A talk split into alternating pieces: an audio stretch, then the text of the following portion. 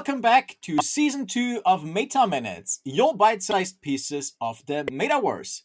My name is Rene from Valorem Reply, and today we're going to talk about the decentralized real world metaverse. And for this, I'm honored to have a special expert guest today, Diego Di Tommaso. Ciao Diego, come stai? Ciao, molto piacere di essere qui. Awesome. Well, first of all, can you tell us a little bit about yourself and your background as it relates to the metaverse, 3D, all things related here?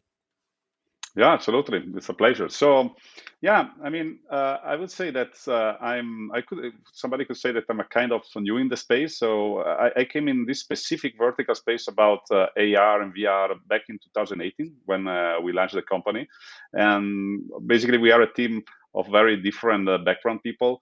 So I come uh, more uh, from the business side and from the blockchain part, uh, while uh, my other co-founder, uh, Davide Cuttini, has been working on VR and AR for the last 10 years, I would say.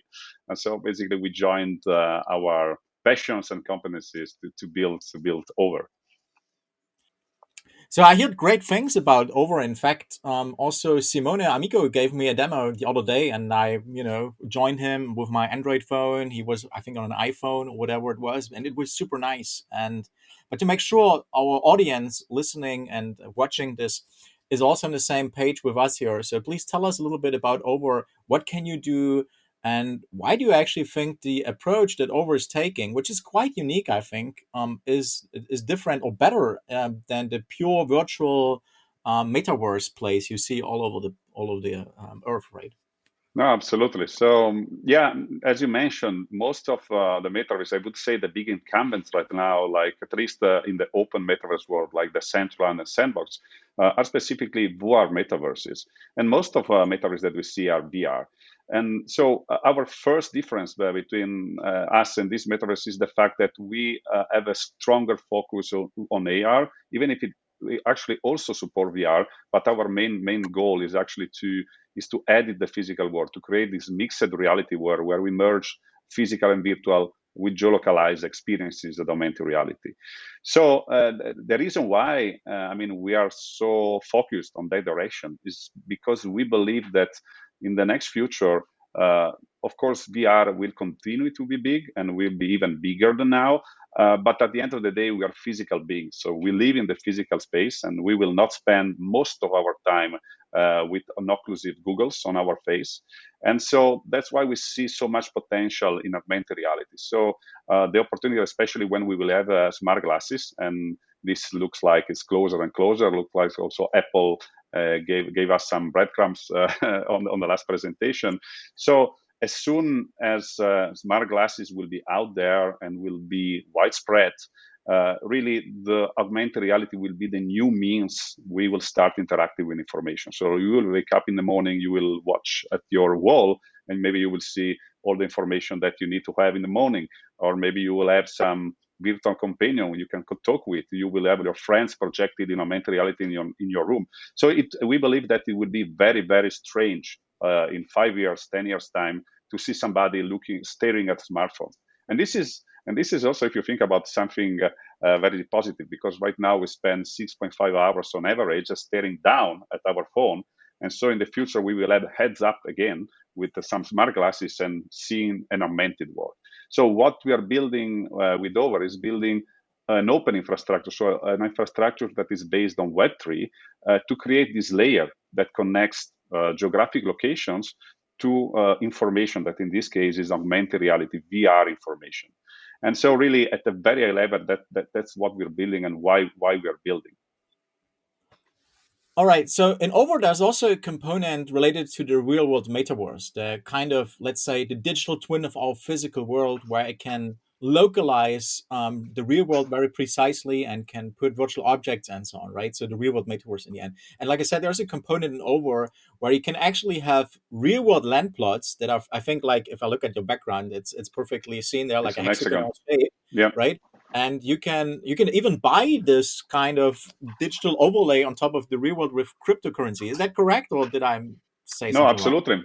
no absolutely. So totally correct. So uh, if we, uh, we, we see uh, uh, we think about our platform the platform is made up of three main layers. So one is an ownership layer then we have a mapping layer and then we have a builder a software to publish content. So starting from the first one uh, the this ownership layer so uh, we, we divided the world in hexagons of 300 square meters that we called OVR land and those lands for us, we think about those as spatial domains. So in the web, you have a web domain. You own, I don't know, Coca-Cola.com, and you publish content on that web page in 2D or maybe in 3D, but on the web page. In our case, you have geographic coordinates. So, for example, you buy the geographic coordinates of the Colosseum, then you can edit that physical place. So you can publish augmented reality content in that location. And this comes to the second, uh, and, and, this, of course, uh, the ownership of this of these plots uh, is based on the blockchain. Those plots are NFTs. Uh, at the beginning, were on Ethereum blockchain. Now they are on Polygon because of scalability and of gas fees and so on. Uh, this is a little bit technical thing, but anyway, uh, those are the ownership of this is granted by the blockchain. So are NFTs, and of course, the way you buy and sell it is through cryptocurrencies. So the second layer uh, that we have is this mapping layer. So when you do geolocalized augmented reality like us, when you want to augment the physical world, uh, you need a system uh, to tell you where you are in space. So the easy thing to do that uh, is using the GPS. Uh, but GPS, uh, while it's good for some use cases, for example, Pokemon Go, a case of huge success based on GPS. But in that case, the reason why that has success because you don't really need to be precise. You don't care when you're collecting those Pokemons exactly where you are. But if you want to edit the physical world, and specifically also if you want to edit the physical world indoor, GPS is not good at all because GPS doesn't work indoor, doesn't even work outdoor sometimes. If you are in New York and you try to use Google Maps, Google Maps will ask you to point to the buildings. We'll use another system, an optical system to understand where you are in space. So we are building uh, that same system, the system that Google is using, Microsoft is trying to build, and uh, Niantic is trying to build, uh, but we are doing this based on Web3. What does it mean? It means that these maps, this mapping of locations, is actually a crowdsourced activity. So our users, our community, can go around the world, take pictures of a location, and one takes these pictures, we create two things after that. Actually, three things. So one thing, we create uh, a 3D point cloud out of these pictures, so that if you want to publish content on the world, you have a 3D map that tells you where are things in space. So you can actually edit space having a 3D representation of it. Second thing, we train a neural network. So the next time the camera of your phones will see that location, will understand where you are in space with 20 centimeters accuracy. And finally, another thing that we are working on right now, it's uh, uh, it's kind of in our lab, but it's already out there. It's uh, a digital twin of the physical world. So from these pictures, uh, there are neural networks now that can hallucinate uh, what is the water environment. So uh, from few pictures of a location, you can actually reconstruct the fly-through uh, on on that physical place. So you can have not only a 3D representation, but also, I mean, a compelling visual representation of you moving around the location. Well, this is really amazing. I actually love the neural rendering stuff, like you mentioned, like that you can have a fly through, like through these kind of uh, real world sceneries. This is awesome. And in general, you know, the computer vision um, stack and the localization with the visual positioning system system you talked about, uh, your custom VPS basically. Uh, this is also very much innovative and, and pretty amazing. And so I was wondering actually, how could people use this as well, right? So over actually not just for end users, but it's also for creators. You have your own SDK, but also a way of a low code or no code development actually, where you can create these kind of custom worlds, custom experiences. So tell us a little bit about this how, and how can people get started? Absolutely. So uh, we have two kind of uh, publishers. So we have a one uh, totally no code publishing tool that is uh, just a, a, web tool. So you just drag and drop 3D assets. Or if you own NFTs, for example, they will also be available over there. So you will be able to also to publish NFTs in space and so on. And so this is just the web builder, the, the, the easiest way to publish. And in fact, uh, most of the people use that. Right now, we have uh, 18,000 uh, physical locations that have been edited uh, through this system. And secondly, we have uh, a more expressive uh, Unity SDK.